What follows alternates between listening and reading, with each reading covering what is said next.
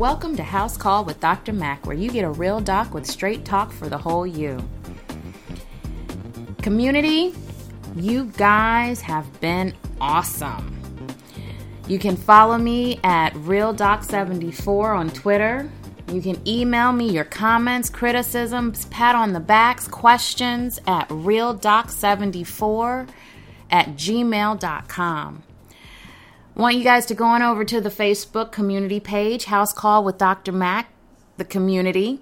Like it, share it on your page, on your walls. Uh, tell your friends about it put your comments on the on the pa- pages there and ask me your questions ask me what health dot you would like for us to explore so that you can connect your health dots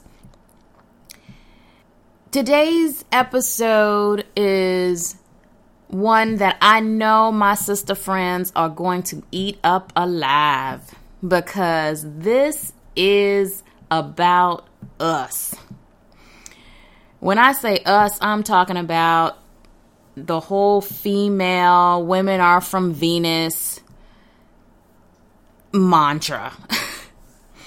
it's what makes us females. So, those of you that may have some small children that you're used to listening to the podcast um, as you are at home with your kids, I want you to take your own discretion because we are going to be talking about the female cycle today. We're going to introduce you to a sharp sister, Donna Plummer. I have admired Donna from a distance watching her drop her her child off at school because our children go to the same school and every time I saw her she was just sharp. You know one of those sisters you see from a distance and you're like that's just a sharp sister. You guys, you know, develop a mutual admiration for each other in terms of just speaking to each other every time you see each other, nodding, just how you doing, girl? Good. How you oh, rushing? Oh yeah, gotta go. But it was this one, how you doing, that sparked this conversation. Donna let me know how she has become a case study for endometriosis. Now, for those of you that are not familiar with the term endometriosis, let me lay a little bit of groundwork for you. When a woman has a cycle, there is a layer in the endometrium, the endometrial lining, that grows every month and sheds every month. Like I used to tell all my patients, all our body wants to do every month is get pregnant. That's all we want to do. And so there's a set of hormones that comes and makes the grass grow nice and tall and fluffy, and there's a set of hormones that comes and mows the lawn. That's the simplest explanation that you could come up with, and the simplest metaphor that you can kind of put in your head. Depending on how high the grass grows, will be how heavy the flow. Now, there are certain cells in the endometrial lining of the uterus that should only be in that area in the endometrial lining. When those cells are found in what we call ectopic sites, which means sites that are not the endometrial lining, they can cause significant pain, as well as other sequelae, as you'll find out. What that means is that these cells can be found in the muscle layer of the uterus, they can be found on the ovaries, they can be found on the intestines, even. They can be found anywhere in the abdominal cavity. And because these cells are used to responding to those hormones, your estrogen, your progesterone, all these hormones that are interplaying to help you have a cycle, they respond. They respond to those hormones and thus they can cause pain.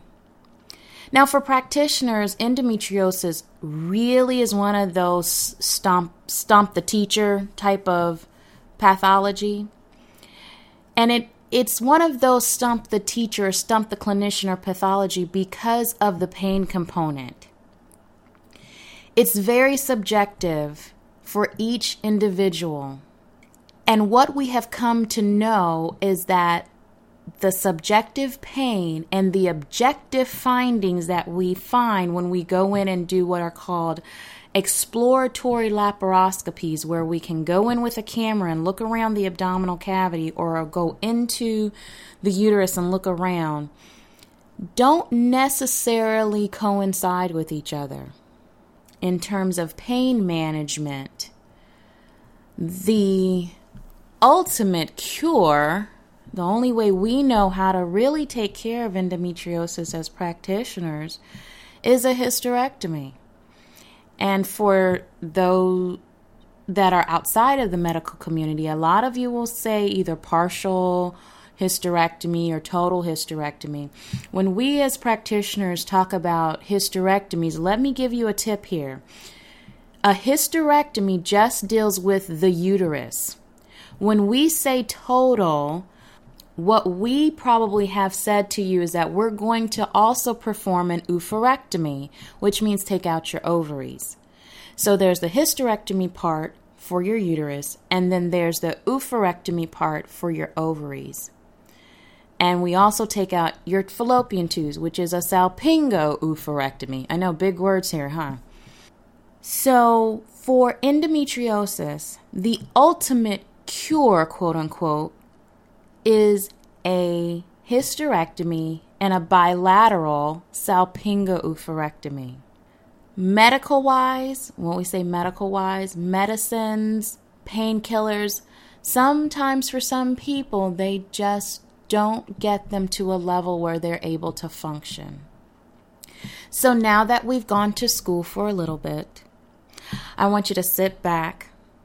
I want you to just open your heart and your minds. I want you to allow us to help you start connecting some more health dots. So, let's get started. Let's have some conversations. Let's connect these dots. Let's have some straight talk.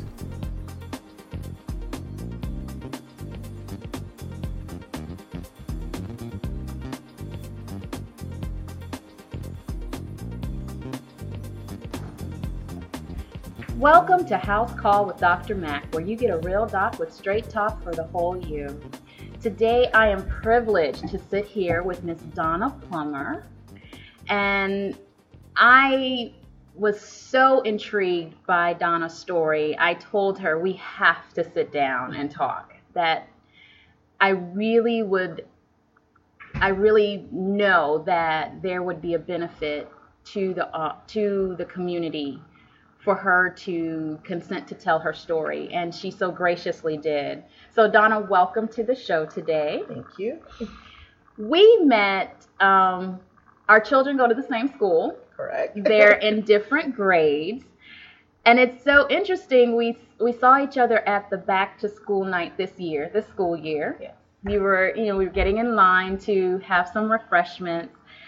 And I said to you, "How was your summer?" Yes, you did. and you said, well, it's getting better, or yes. it's, it's not as bad as it was. was. Yes. And of course, that that I heard that, and it kind of, well, what does that mean? You know, and not not a being nosy, but I have seen you, and from a distance, I've always said, "Oh my goodness, that's a sharp, that's a sharp sister." and we've been cordial throughout Very, the year, years that we've seen each other. Yes. And so I followed up to say, well, what did that mean? And you proceeded to let me into your your world. Yes. And you opened the door to your story. Yes, I did. And I want you to be so gracious and open your story again to our community. So, can you start us off and tell us what happened this summer and then take us back as you did with me to the beginning of your story? Uh, well, this summer on June, in, uh, in June, I had uh, a second surgery on my right lung. Um, I was diagnosed with endometriosis in my right lung, and I had had surgery four years ago and was still having uh, some issues. Um, and I was informed that I still had some cleaning up to do. Okay, wait a minute, wait a minute. Endometriosis, and you said lung. Yes, endometriosis in the right lung. if my anatomy serves me correctly, the recall endometriosis deals with the uterus and the pelvis of yes. women. Yes, I was told that uh, it is very rare, and I happen to be one of those rare people uh, that it normally stays within your reproductive system. Yes. And there are cases where it goes to other it can go it basically I was told it can go wherever it wants to. Mm-hmm. It normally stays in your reproductive system. Okay. But in my case it went to my right lung. So can you take us back now? You said this is the second surgery. Yes. Over 4 years. Yes. Can you take us to the beginning of this 4 years? Uh, sure. I think I might need to go a little before sure. this four year period. Uh, I had my daughter in 2003, and about three years, not about, three years after she was born, uh, the right side of my belly button never went back in. And every time I'd have my cycle, uh, it would be very uncomfortable. Hmm. And I couldn't wear anything form fit in around my area, nothing tight. And I showed it to my primary care physician, and he thought I had maybe a hernia. So he referred mm-hmm. me to a surgeon who also looked at it and said, Yeah, it seems as if it's a hernia, and we would need to operate and have this taken care of. Sounds and standard. So, uh, in 2006, I had what I thought was supposed to be surgery on my belly button to repair a hernia. Uh, after the surgery, I was informed by the surgeon that it was endometriosis. I was then given a letter to take to my OB/GYN, and um, he he talked to, to me a little about it. Um, he re, uh, suggested some medical uh, treatment, uh, which was, I believe, Depo-Provera. Mm. Uh, we discussed the side effects, and based mm-hmm. off the side effects, I was reluctant yes. uh, to do anything. I can, and I so, can imagine. Um, he then uh, suggested, um, he gave me a prescription of 800 milligram Motrin right. uh, to help each month with my cycle because I did not want to do the Depo-Provera. Okay. And so um, I would do that every month whenever I had my cycle. Now I have to say, ever since I've had a cycle, it has always been very heavy, and I just assumed everyone had heavy cycles. Mm. It is only now since I've had all these surgery I even discuss my personal life. Wow. I just I just never talked to my mom or anyone about mm. it because I'm just very private about it. Yeah. And so we'll jump forward uh, to uh, 2010. Uh, I'm sitting at home on a weekend. My cycle started, and of course, it was painful as usual. And I had a pain under my right armpit, and I could not lift my right arm. Hmm. And so, um, of course, I'm taking my 800 milligrams of Motrin, and I called out uh, that following Monday mm-hmm. and went to see my primary care physician and he gave me a shot of a muscle relaxer, which allowed me to move my arm. And um, he thought maybe I was coming down with shingles. Mm. I have a very close coworker. Um, she's an older lady, and we work together. We're very close, and he knows that. And she had shingles, and she never said anything. Mm. and so he just assumed maybe I had caught something. And so he checked the entire right side of my okay. body. Okay. Um, and I did not have any rash. But he ah. said, We're going to err on the side of caution. And Rightly I'm going so. to put you on some antibiotic and a steroid. Mm-hmm. He said, But since you don't have any rash, I need to see you in three days. Okay. And so I left and started my medication. Went back three days later, and he checked my entire right side. I mean, my hairline all the way down to my toes. Whoa, very thorough. And there's no rash. And he said, Well, doesn't seem as if it's shingles. I need to now wean you off of these steroids and see you two weeks after being weaned off okay. for a full set of labs. And um, I left and I just kept telling my mom prior to going back for my two week follow up that whenever I take a deep breath, I'd feel a sharp pain in my right side. Hmm.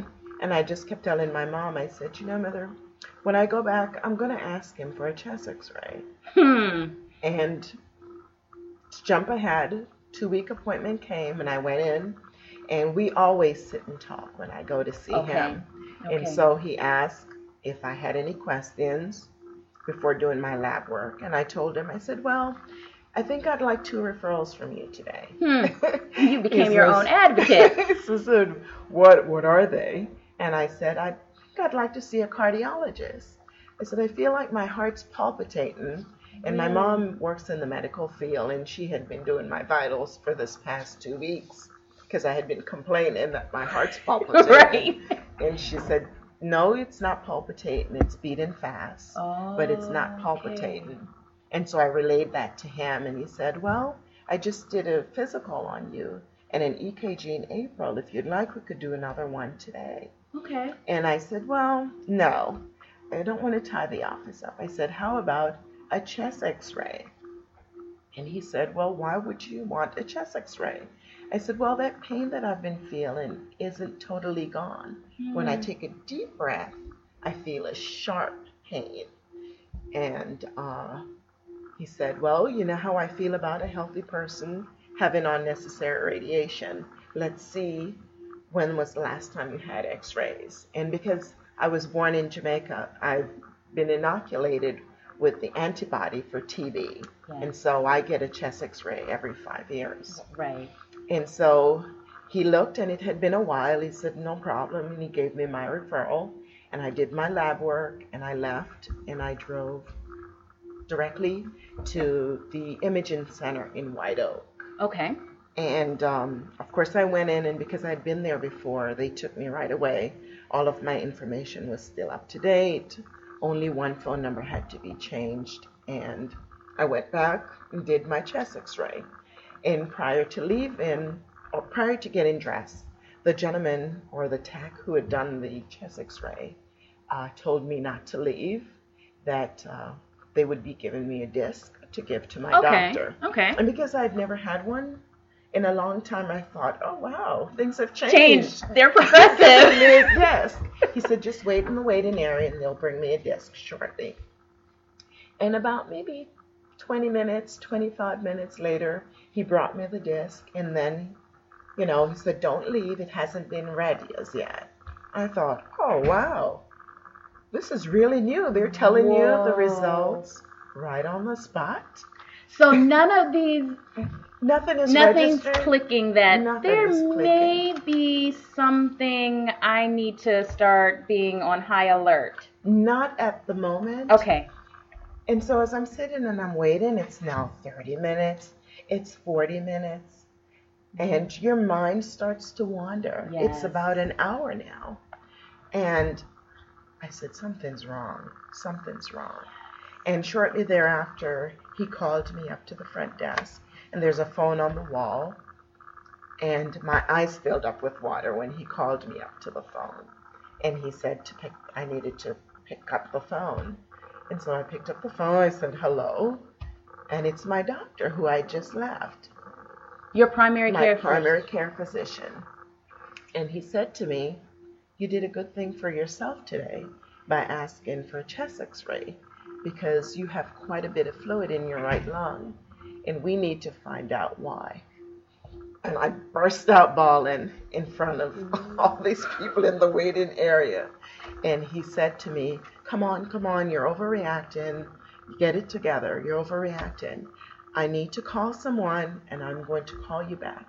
Which number would you like for me to call you on? Okay. And I said, Call me on my mobile. Mm-hmm. And mm-hmm. I hung up from him and I just went out of there bawling. Yes. They the staff is trying to call me back to make sure I'm okay to drive. Well, bottom line, I told them I was fine. And I called my mom immediately in the parking lot and I told her I had fluid in my lung and she of course tried to calm me. She said, Don't worry, come on home and I will be there waiting for you. And so I got home and I'm a person who's stressed about my health. My favorite websites, as I told you before, whenever I need to diagnose my illness, Yes. I go to the Mayo Clinic Okay. or okay. the Cleveland Clinic. Okay, those are reputable sites. Very reputable. I'm I'm okay with those.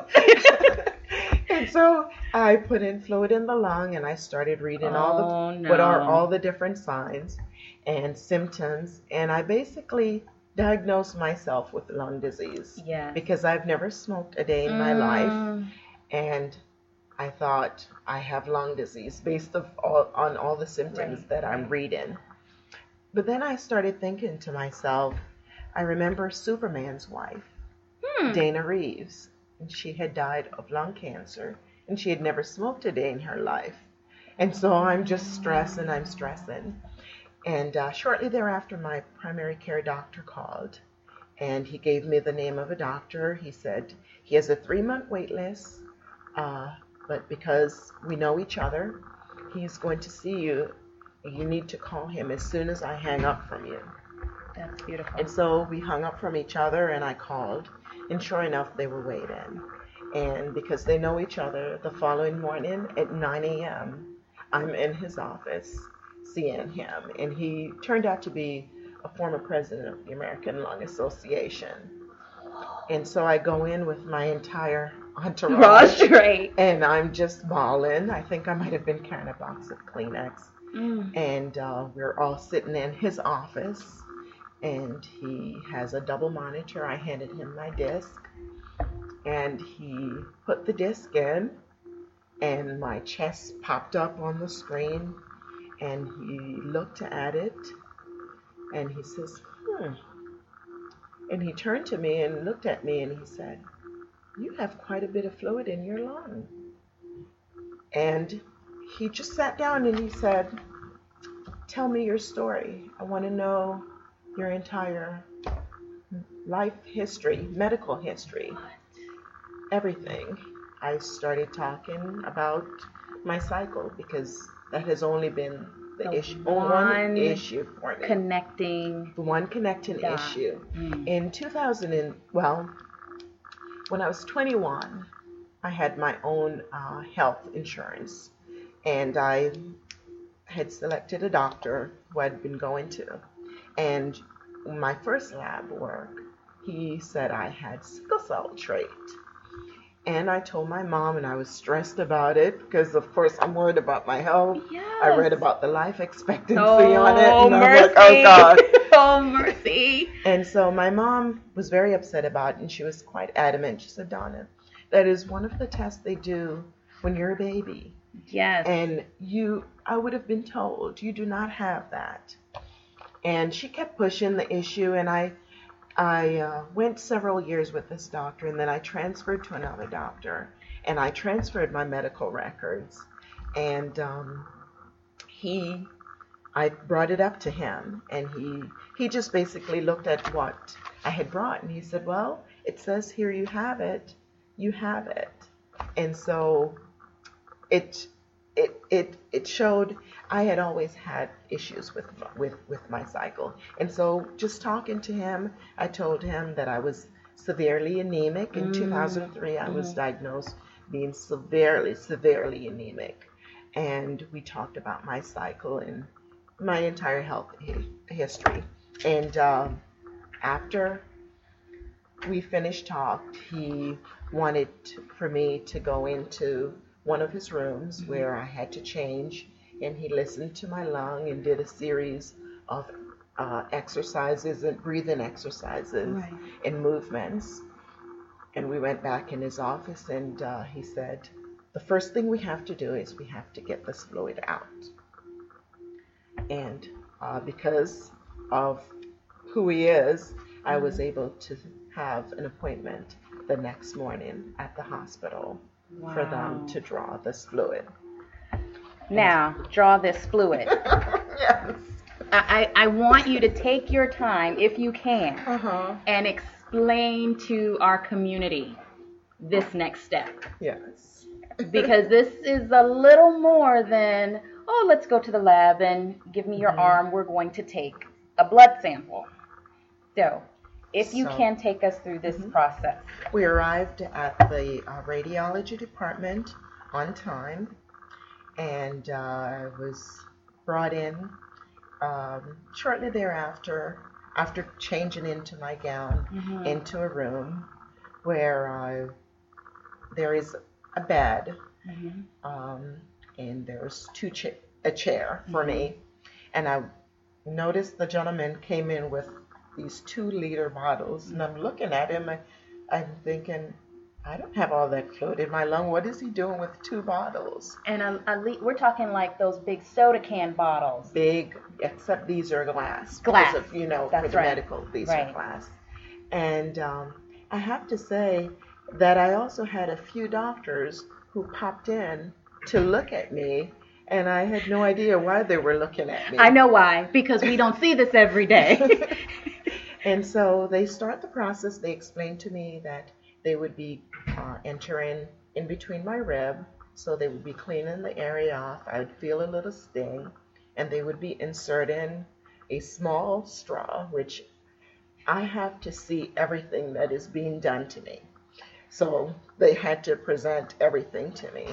And uh, they explained to me that once they start the process, I needed to focus, um, try not to cough because I am going to want to cough. And there is a one of the things that could possibly happen is you could puncture the lung. yes. And so uh, I have to, I need to focus Yes. and and not try not to cough. And so they start the process of drawing the fluid. And the best way I could explain how, the best way to explain uh, as the fluid is being drawn was if you were to slowly open a mini blind at home, Hmm. as the fluid is being pulled from the lung, Yes. my lung starts to expand Whoa. and I start to cough. And they had already drawn a liter and they had attached the next bottle and they had gotten to half. And I started coughing so much. My I felt as if my lung was about to collapse. I don't know, I guess because I had not used that part of my lung in such a long time. Yes. I started feeling as if my chest was about to just cave in. And so um, they had to stop because I started getting up off the bed. I screamed for my mom.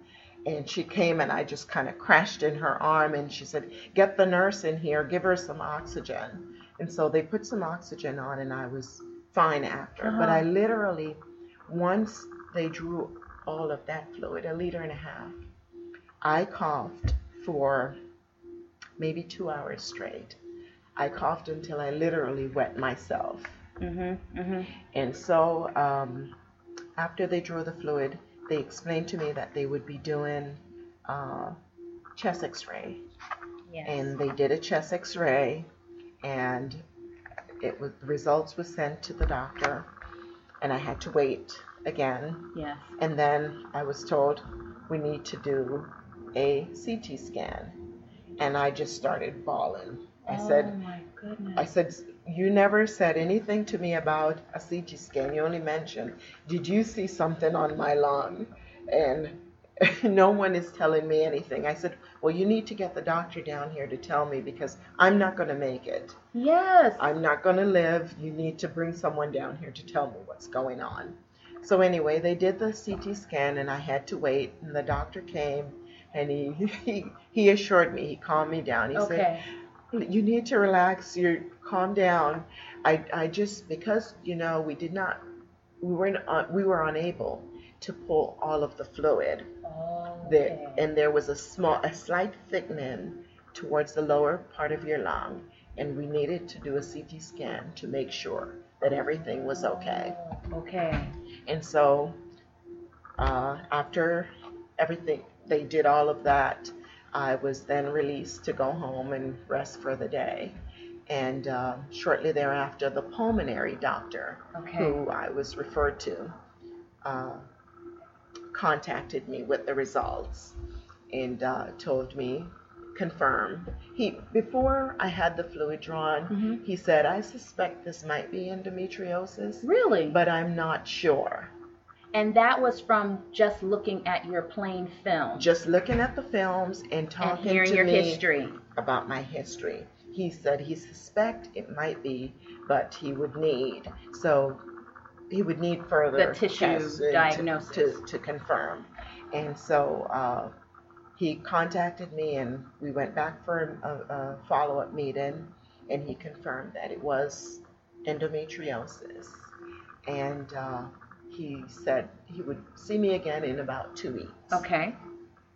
And uh, by then, this is mid September. Okay. And um, I went back to see him maybe two to three weeks after the fluid was drawn. Okay. And um, he asked me how I was feeling. I told him I was feeling much better. Mm-hmm. And um, he said, Well, we, we will do another chest x ray just to follow up to make sure the fluid doesn't come back or Okay. anything. And so, uh, two weeks after our meeting, I Mhm. went and did another chest x ray. And I'm sitting at my desk at work, and he called me and he said, The fluid is back. Could you feel a difference? You know, I I thought I was out of shape, and I actually took the weight off. Okay. And so I it wasn't until the pain under my arm, not being able to lift my arm, Okay. that brought any of this because I just thought I was out of shape. I would feel tired, even chasing my daughter around, but I just thought I had put on so much weight, I need to take the weight off. Right. And this is what's causing it. And so when you had the fluid taken off, the first that Mhm. liter and a half, and you said, "Oh my goodness, I actually felt my lung expand." When he called you and said the fluid was back, in between that time frame, did you start feeling a little Yes. bit of shortness of breath again, or not being able to fully expand your lung, or the tiredness? the tiredness, the tiredness. And what did you attribute that to? What did you think that was? Just being out of shape, lack of Mm, exercise. Okay. Yeah, okay. lack of exercise. And so we were not no alarms, no bells and whistles yet. No, no, because by then, by then, I was referred to my OB, Oh. and I went to him with what I had gone through, the fluid being drawn, and um, well, no, I'm sorry, we had not gotten to Okay, my so OB as yet. let's take let's go back to the phone call. So now he calls you back and says the fluid's back. He calls me back and he said the fluid is back in my lung, and he would need to refer me to a thoracic surgeon.